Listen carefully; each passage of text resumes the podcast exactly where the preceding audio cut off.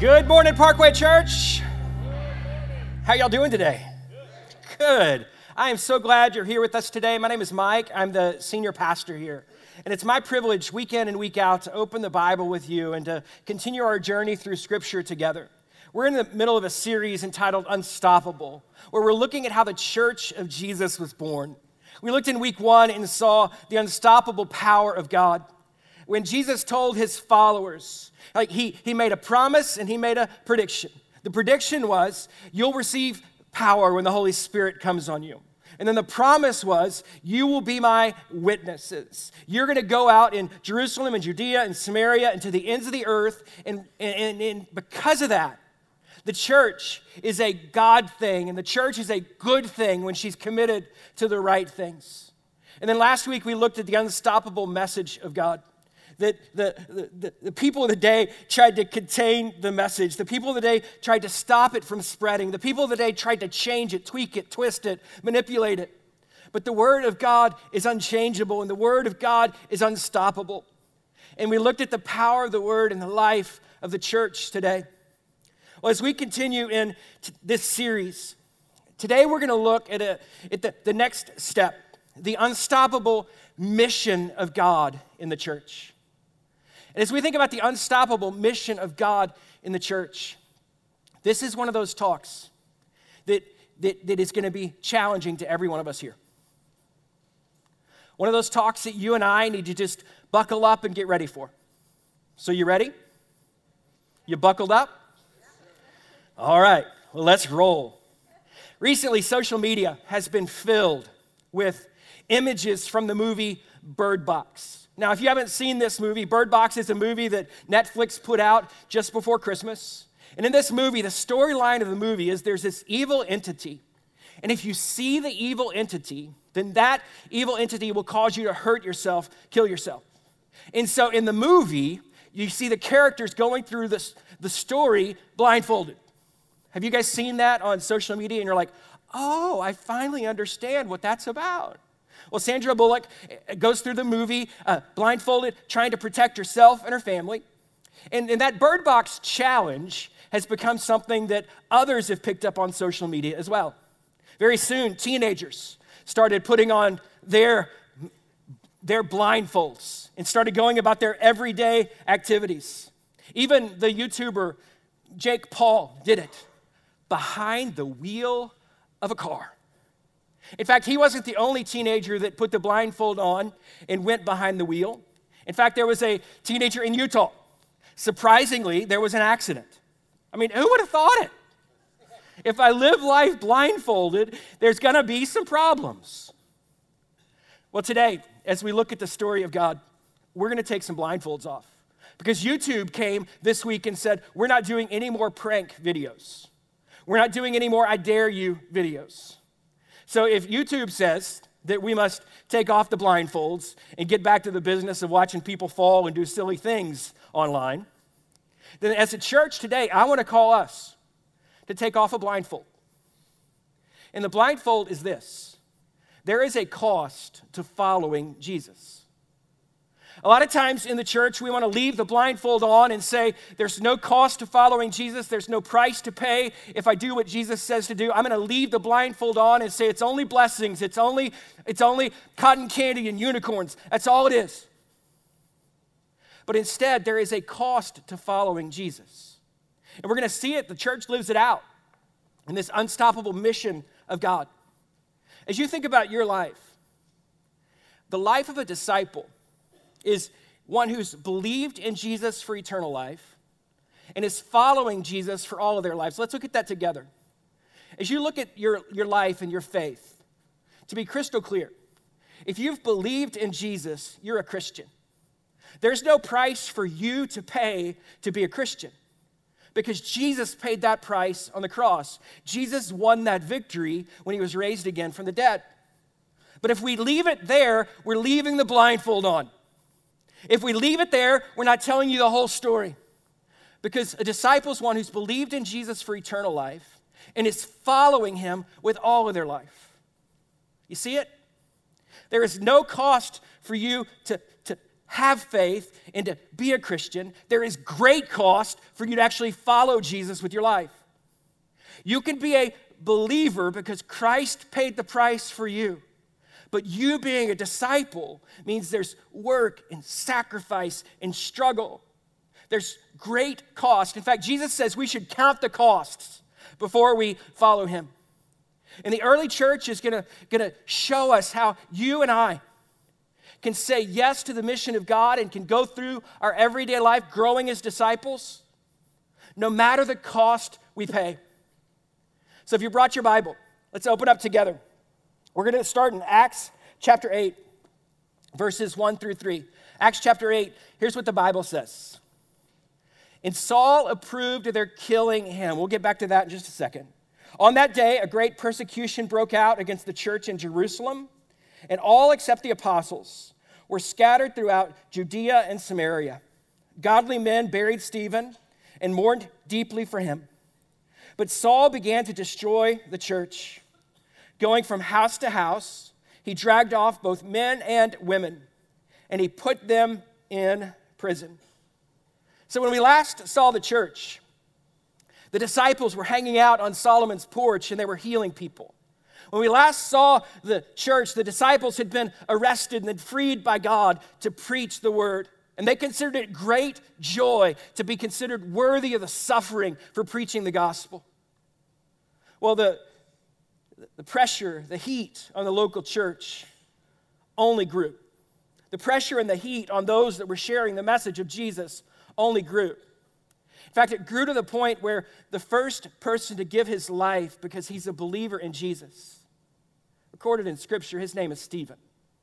He stood boldly before the, the leaders and, and he declared that, that they had they were stiff necks and they had uncircumcised hearts. They were not following God, and he made it crystal clear. And so they killed him. They stoned him with rocks. And could that stop the message of God? No, because the message of God is unstoppable. When they stoned Stephen, you know what they actually did? They unleashed the unstoppable mission of God. Because you see what happened. On that day that Stephen was, per- was killed, a great persecution, which means people were being punished hurt, harmed because they're believers. A great persecution broke out. And everyone except the apostles was scattered throughout Judea and Samaria. What did Jesus promise? He promised that they would be his witnesses in Jerusalem. That's where the apostles are. In Judea and Samaria, and to the ends of the earth. And so, this persecution, people being hurt because they were following Jesus, was actually Jesus delivering on his promise to make them his witnesses wherever they went. And then we get to see this man, Saul. He was there when Stephen was killed. And he goes from house to house, dragging off both men and women and putting them in prison. You see Saul trying to kill the church. Last week, the wisdom of Gamaliel was don't fight against it. Because if the church is a God thing, no man could stop it. But if it's a human thing, it'll fizzle out. And now we see them trying to make it a human thing instead of a God thing. By killing and by, by putting people in prison, they're going to try and stop the church from being the church. And what these disciples will soon show us is there's a price to pay for following Jesus. But it is so worth paying that price because we're a part of the unstoppable mission of God. As we look at the world around us, some would say that persecution doesn't happen like that anymore. Even in a country like America, where we have the freedom guaranteed to us by our Constitution, guaranteed to us by our forefathers and those who defend it today, guaranteeing us the, the right to worship freely and to speak as we want. But persecution still happens today. Persecution happens today in our world when Christians are targeted, when there's a special eye put on believers because they want to make sure that you're doing everything you say you're doing as a follower of Christ. The standard's higher for you because you follow Jesus in other people's eyes. the standard's higher. You're targeted. Sometimes believers are mocked for their faith. I had a friend that was telling me a story of a conversation he had with a coworker. And he told his coworker that his wife once had cancer. And the coworker who didn't believe in Jesus said, Where was your God in that? Mocking God to this friend who's a believer in Christ. I loved my friend's response. He said, You know where God is in that? I didn't just punch you for saying that. That's where God is. God's here because I didn't just punch you. He's changed me. You can't mock my God. Sometimes believers in today's day and age, they're physically hurt or harmed for believing in Jesus. Just this Christmas, churches in China were shut down, boarded up, and believers hauled away. Well, you would expect that in a place like China. But what about when believers throughout the globe, in fact, there's more persecution happening today than any other age before us? What about believers who feel pressured to deny their faith? That's real in our country. And if you're a believer who feels pressured to deny your faith, you know what Jesus says? Pray for those who persecute you. When you feel pressured, you can pray. When you feel labeled, and it never ever feels good to be labeled. We're going to see in just a minute that the early disciples were first called Christians because of the persecution, because of the unstoppable mission of God. It doesn't feel good to be labeled. Especially when the label for most Christians today, if we stand with our convictions, is not consistent with who we are or who we want to be. They will say we're bigoted. They will say that we are scared or phobic of whomever or whatever. But that is not the heart of Christ at work in his church. That's not the church empowered by the Spirit of God pointing people to the cross of Christ. It's not who we are. When you're labeled, what do you do? You love. Jesus said, They will know you are my followers. You will, they will know you are my disciples by your love for one another. If you want to undo a label that anyone has put on you, love them like Christ loves you and love them like Christ loves the church. And when you're mocked, what do you do? You minister. When you're mocked for your faith, what do you do? You minister all the more according to the power that's at work in you. So you might feel pressured. You might feel labeled. You might feel mocked. And when you do, you're a part of the unstoppable mission of God at work through His church. This week, I've got a modern day example of persecution. This week, Karen Pence, she's the wife of our vice president. This week, Karen Pence was all over the news because she took a job teaching at a Christian school. And she took a job teaching art at a Christian school in Northern Virginia and people were outraged that she would take a job at a Christian school that was consistent with her convictions religiously and consistent with her platform politically.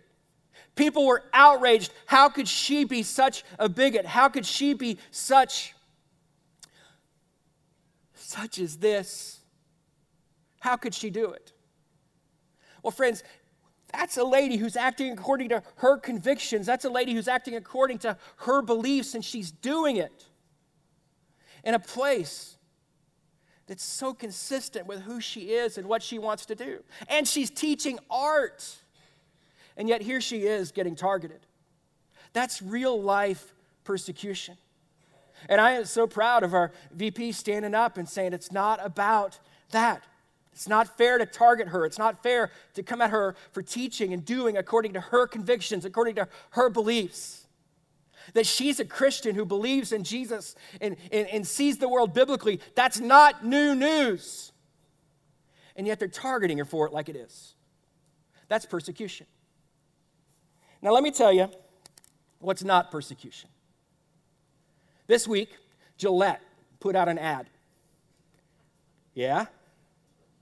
You guys saw this? And it, it's, it's the Me Too movement, and it's, uh, it's, the, the, it's all sorts of things. And their tagline at the end is, Is that the best a man could get?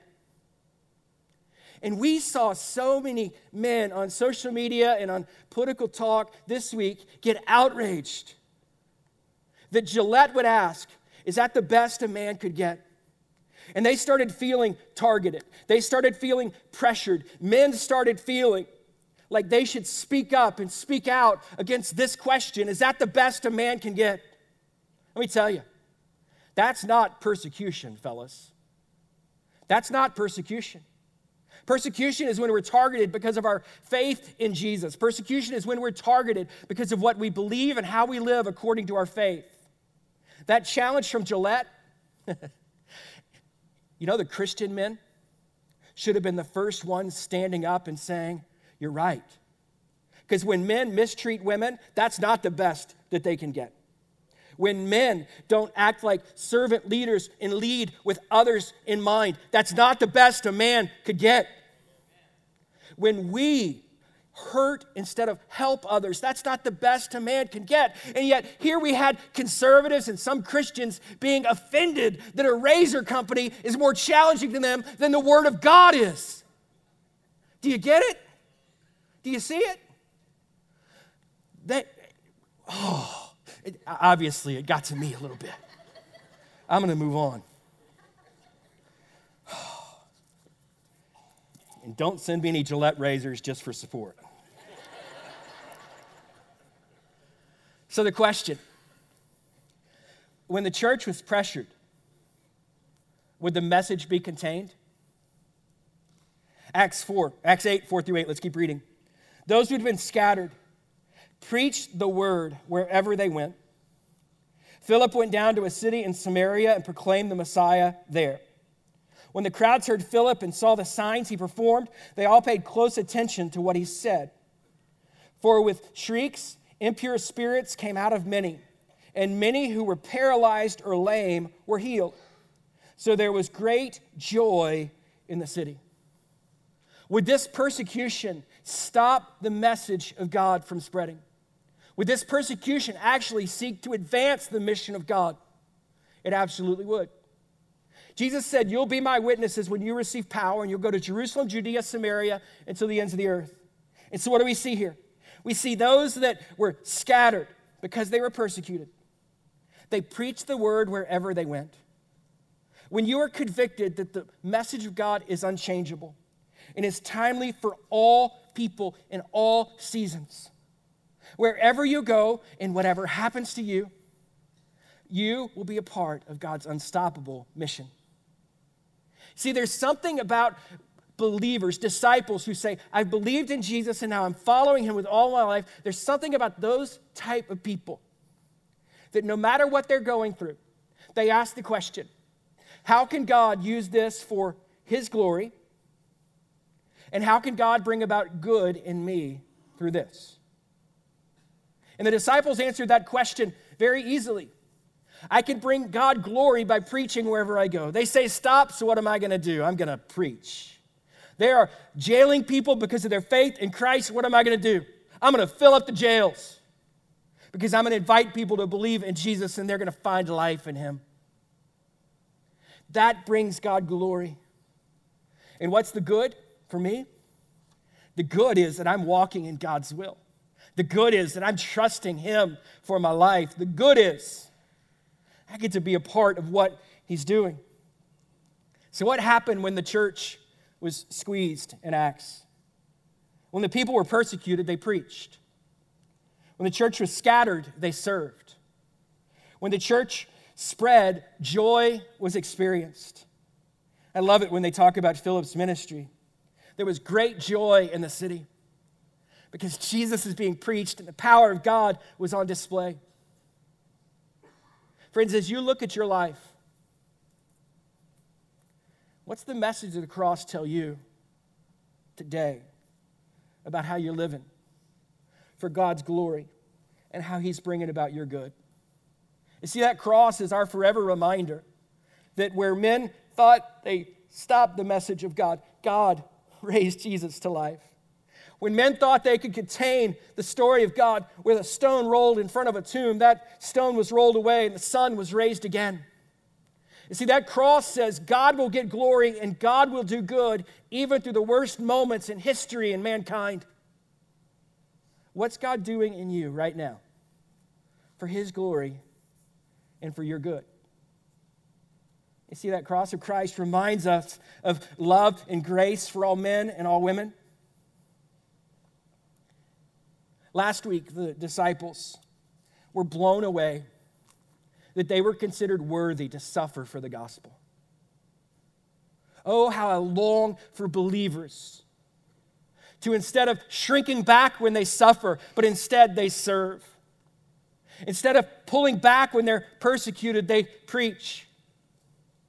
Instead of thinking something's wrong because they're paying a price, they seek to pay the personal price all the more to be faithful to Jesus for the glory of God and for their good.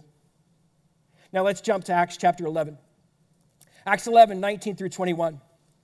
Now, those who had been scattered by the persecution that broke out when Stephen was killed traveled as far as Phoenicia, Cyprus, and Antioch, spreading the word only among Jews.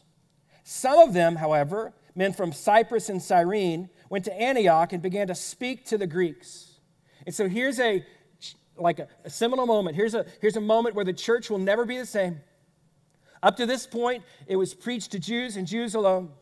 And now we see these men go to Antioch and begin to speak to the Greeks, speak to those who don't have any historical relationship with God. And what happened? Telling them the good news about the Lord Jesus. Verse 21 The Lord's hand was with them and a great number of people believed and turned to the Lord. You see, this was a God thing. That the Spirit of God would be so real in these lives and be so apparent through signs and wonders and through direct teaching about Jesus, that the Spirit of God would be so real in that moment that many would turn and believe. Even those who weren't looking for a Messiah as Jews were now believing in Jesus as their Savior because of the preaching of the Word of God. This is the Spirit of God at work. It's the unstoppable power of God at work in the church. Friends, it's the Spirit of God. That very same Spirit that spread the gospel Jesus, just as Jesus promised. That Spirit of God is at work in us as well that boldness that the apostles had to go through whatever they were going through, to pay the price for following Christ, that same spirit lives in you and me. And so we can be bold, we can be brave, we can experience the victory, God's glory, and our good. We can. The other thing that the Spirit of God reminds us, and this is such good news no matter what I'm going through, no matter the price that I'm paying for following Jesus, He is with me. Jesus told his followers in Matthew to go and make disciples and to baptize them in the name of the Father, the Son, and the Holy Spirit. And he said he would be with them always until the very end of the age. See, when we talk about the Great Commission, we love saying, go and make disciples, go and baptize, go and teach. But, friends, can we also hold on to the promise that He is with us always until the very end of the age? If you have to go to the plant and pay a price for your faith, you need to know that Jesus is with you. If you have to go to school and voice your convictions despite your friends mocking you, you need to know that Christ is with you if you need to live your new faith in your family in such a way that your teenagers wonder what's up with mom and dad, you need to know that Jesus is with you. And he will be with you always until the very end of the age. So, no matter what you're going through, no matter the price you're paying, you can count on it. God is with you, and He's working for His glory and your good in every situation. And so, my encouragement, my challenge, my focus for the day as we get ready to pray is simply what is God doing in you right now that others might see as evil, others might see as bad, others might see as loss? But it's not evil, it's not bad, it's not a loss. It's God at work bringing about your good for His glory. It's not loss, it's gain because you're walking with Jesus. What is God doing in your world right now? That others might look and say, Why are you following God going through that? And you say, I can only follow God as I go through that. What's going on in your life that might seem like it's limiting what God is doing? But it's actually unlocking the door for God to move even more freely and for God to do what He's already told you He would do in your life. Without the persecution, the church wouldn't have spread, not as it did. Without the problems, there would have been the great faith. Without the struggle, there wouldn't have been the victory that everyone knew. So, what is God doing in you right now? For His glory and your good. Let's pray together. Father, we thank you for the chance to open your word today. And God, I pray that as we take the blindfold off and just get honest about life, that there is a price that comes with following you. There's a cost to pay to be obedient to you and to follow you. God, may you also remind us that you are with us always. May you also remind us that your Spirit empowers us. And that as you spread us out, your kingdom is strengthened. As you stretch us and test us and try us through difficult times, our faith is strengthened. God, that no man, no woman, no thing can stop your work in us and through us. It's unstoppable. Church family, as you pray, maybe you need to ask the question to God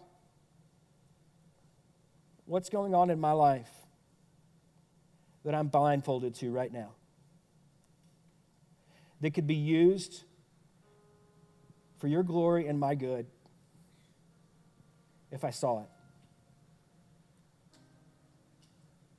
What's going on in my life right now that others might think is bad, but you say it's good. Others might mean it for evil, but you mean it for your purposes. Others might see loss, but God, you see victory. What is it? It's going on in your life today that could be used for God's glory and your good. Church family, as you pray,